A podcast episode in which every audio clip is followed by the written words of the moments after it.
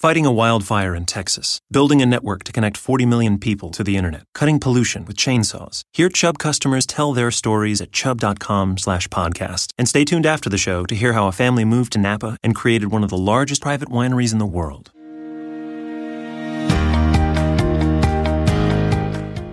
I'm Dan Diamond. This is Pulse Check, and today we're bringing you a bonus conversation that captures this moment in politics and one of the key voices shaping it. We've come to deliver two messages to the Federal Reserve.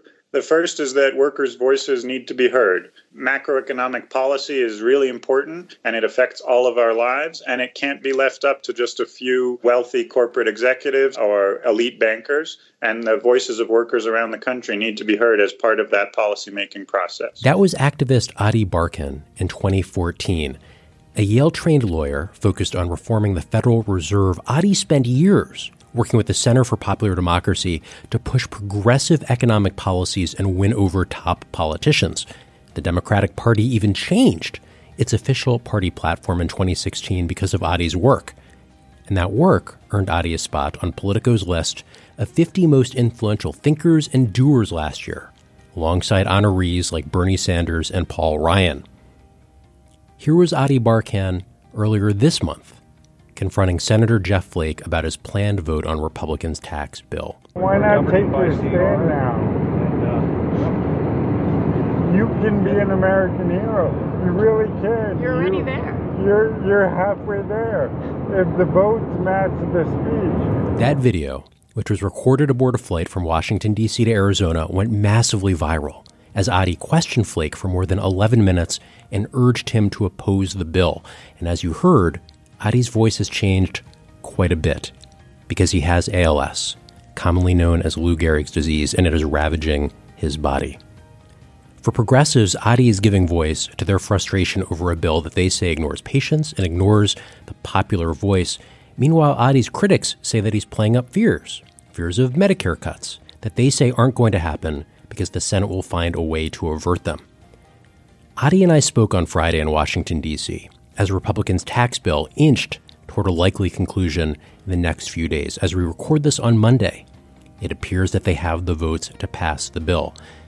Ady's voice when we spoke was shot, his eyes were drained, he was visibly exhausted, and I think you'll hear that in the conversation.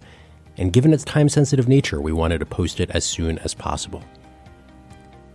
As always, you can find me at ddiamond at politico.com. You can find Pulse Check on all of your favorite podcast apps. And now, Here's Ady Barkan. A week and a half ago, you were best known for your advocacy around the Federal Reserve. Now you're in the middle of this healthcare and tax fight. Your video is being shown on national TV. You're getting retweeted by Colin Kaepernick. What is it like to be at the center of this moment? It's a little surreal, um, uh, but in some ways also natural because I've always been a very arrogant person, and um, I've always thought that my calling was to build uh, progressive movements for racial and economic justice. So, um, you know, uh, it's just a lot more poignant than it would be if I were healthy and I was um, organizing other people to share their stories. Um, and in this case, I'm talking about myself all the time. Um, so it's intense. But it's also, I said this on the Facebook Live event that we did with Linda Sarsour and Winnie Wong and, and Bob from the Women's March, um, which you should check out if you have time. It was like I had never felt as much love as I did that morning family and friends and um, comrades from across the movement coming to the Hart Office building together and like standing up for what we believe in um, in solidarity with one another and as part of a community of of um, uh, of love and vision um, can't get much better. Given all of the demands on you, you're talking to me you met with Bernie Sanders. You've been all over the place in the past number of days. You're balancing that with your ALS. How are you able to manage that? Uh, to be honest, I'm not doing a good job this week. I've been working 18 to 20 hours a day. I haven't been sleeping much. As my voice is dramatically worse than it was a week ago. Um, I think I'll be able to get it back when I start sleeping a little bit. But, um, you know, I haven't worked this hard in many years. Um, so the challenge is that the stakes are so high. Um, we have to stop this thing. If we're, like, I actually think we have a chance to do it, and if if we did, it would be uh, an enormous, uh, have an enormous impact on um, the whole country. So with stakes that high, it feels insane to privilege my own health, um, and too, you know, too selfish. Um, that said, I assume that the fight is longer than a week, and I do need to be able to keep going. But um, you know, I feel like I want to push myself as hard as I can, um, and get to the end of next week and prevent them from passing this bill, and then take a couple weeks to sleep. We're talking on Friday afternoon after the conference report has been signed. It's not clear exactly when the vote will be. What happens if the Medicare cuts, which you have lobbied against, the idea that this tax bill will incur pay-go cuts that lead to dramatic changes in Medicare and other social programs, what happens if Congress does avert those? Is that is that victory? Is that enough? No, it's definitely not victory, um, because the tax cut still, and the tax scam still cuts taxes for the richest, raises taxes for 22 million families, um, and um, creates uh, a larger deficit that Paul Ryan and Marco Rubio and everybody else are saying uh, we're going to have to come back to uh, make some entitlement cuts. So even if they don't have mandatory pay-go cuts, um, if their agenda for 2018 is uh, cutting the social safety net that protects you and me and all of our friends and loved ones from tragedy. Uh, so, hell no, it's not enough. And Paul Ryan has signaled repeatedly that Medicare reform, entitlement changes are on the table for him next year. You've talked to senators, Senator Collins, you famously talked to Senator Jeff Flake on the plane about the need to protect this program. Has any Republican been more receptive than you were expecting? So, those are the only two Republicans who have spoken to directly. Um, they both listened carefully. Um, I think uh, they're feeling a lot of heat. I hope that they are fighting quietly behind closed doors. Um, but I have to say, you know, it's very hard for me to know what the hell to expect from a from a um, group of people who think that the big problem in America is that the richest people don't have enough money and that sick people have too good insurance and then um, Meals on Wheels and foster care is, you know, too generous. So asking me what I, what I, whether I'm surprised or not is kind of besides the point. One tricky thing that you're hitting on is that Republicans can be receptive. They can say nice things. Jeff Flake can come back and talk to you. At the end of the day, that only goes so far has to cast a vote, that would be helpful. But by the same token, if Jeff Flake doesn't come back and talk to you on the plane, there is no viral segment. You and I probably aren't talking today. It's maybe the back of Jeff Flake's head from 10 rows away. How do we get from you worked for years to convince lawmakers, policymakers to listen, whether that's through Fed Up, now through Center for Popular Democracy. In this moment when things are so heated and so partisan, how can lawmakers be convinced to listen to folks who maybe are delivering a message that they don't want to hear? Is it confrontation? Is it being respectful as an advocate? Is there something else? So I do think that they are humans and they are moved by uh, genuine human interaction. And I do think that some of them, not enough, have some core values uh, relating to uh, human dignity and democratic processes. And, you know, I think that the best we can do is to try to appeal to their best selves um, and encourage them to decide for themselves what is it that they want to be doing with their lives. What is it that they want to be doing with their careers? They only get one shot at this. Um, if they are happiest going to K Street, making the billions or the tens of millions, and they just want to give K Street the votes, so be it. And that's what most of them or many of them are doing. But some of them, I think Susan Collins is definitely one of these, have some real commitments to their constituents, to the notion of the public interest, to the uh, to the desire to improve the lives of her community members. And so she needs to decide now, in this kind of heightened moment, um, is it really worth undermining the entire national health care system uh, in order to give Donald Trump Jr. some tax breaks? Something I've wondered as a reporter who's covered Congress, I've seen the activists get arrested. You were on the other side of that. You were thrown in the Capitol Hill jail. What's it like? I was treated uh, wonderfully by the Capitol Hill police. They very gingerly and carefully uh, took me out of my wheelchair, helped me into the paddy wagon, helped me out, patted me down, pulled the chair back for me to help me sit down.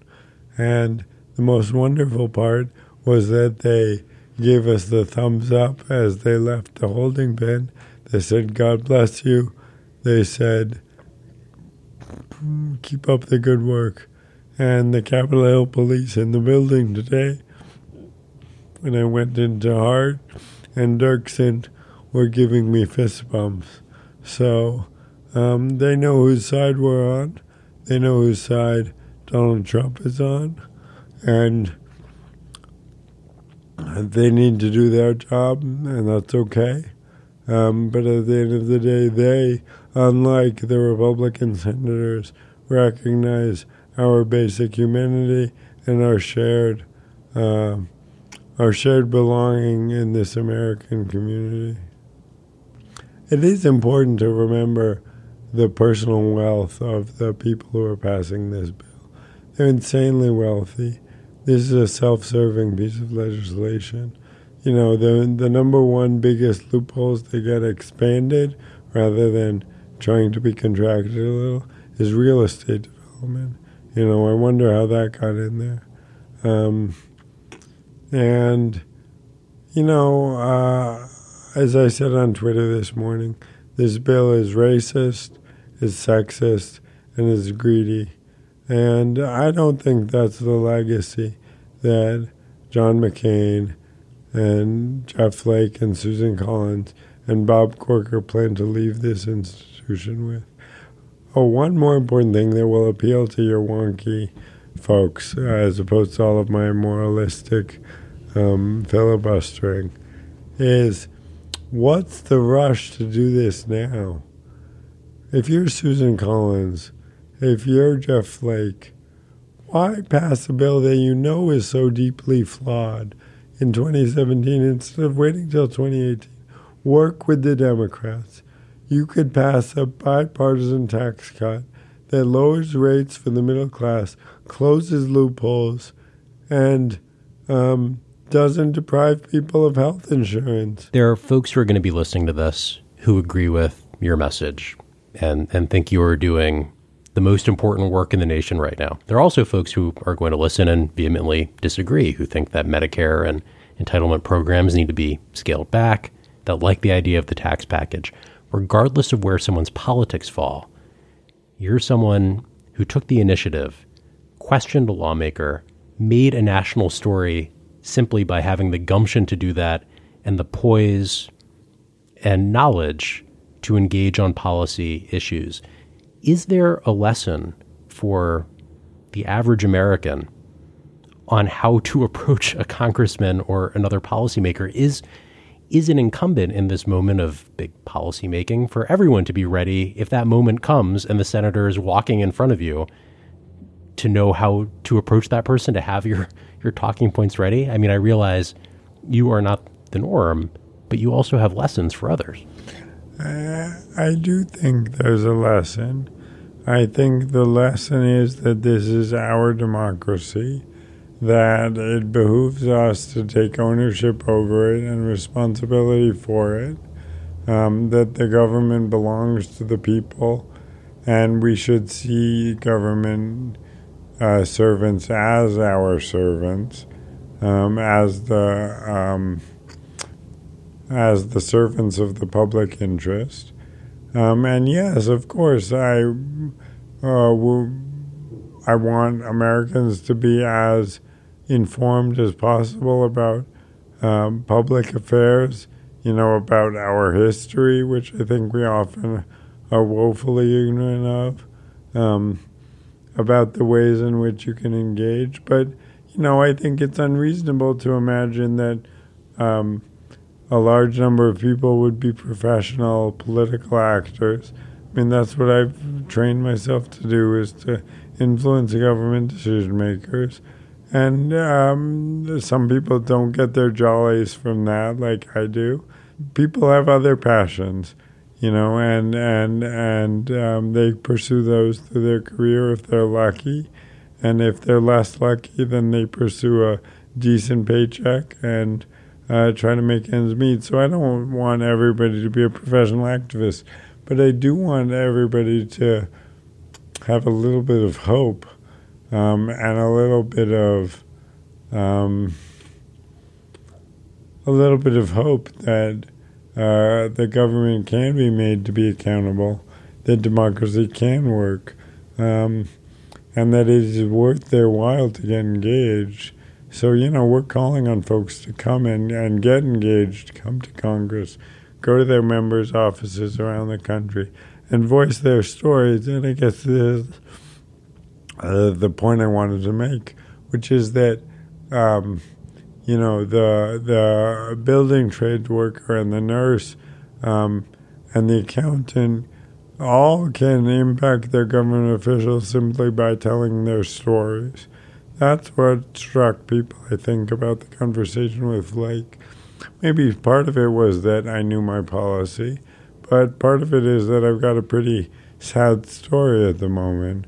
Um, and uh, and I think people, you know, this is what uh, one of my dear colleagues on this effort said to me. The reason why these Republicans are voting the way they're voting is because they fail to see our humanity. If they were to see us as human beings, we would have very different policy outcomes. And that was what I was trying to do with Senator Flake was appeal to him as a human being and get him to see that I too am a human being and that his policy choices will affect my life and my children's life. Thank you so much for taking the time to chat. Thank you. Thanks for being in Washington, D.C.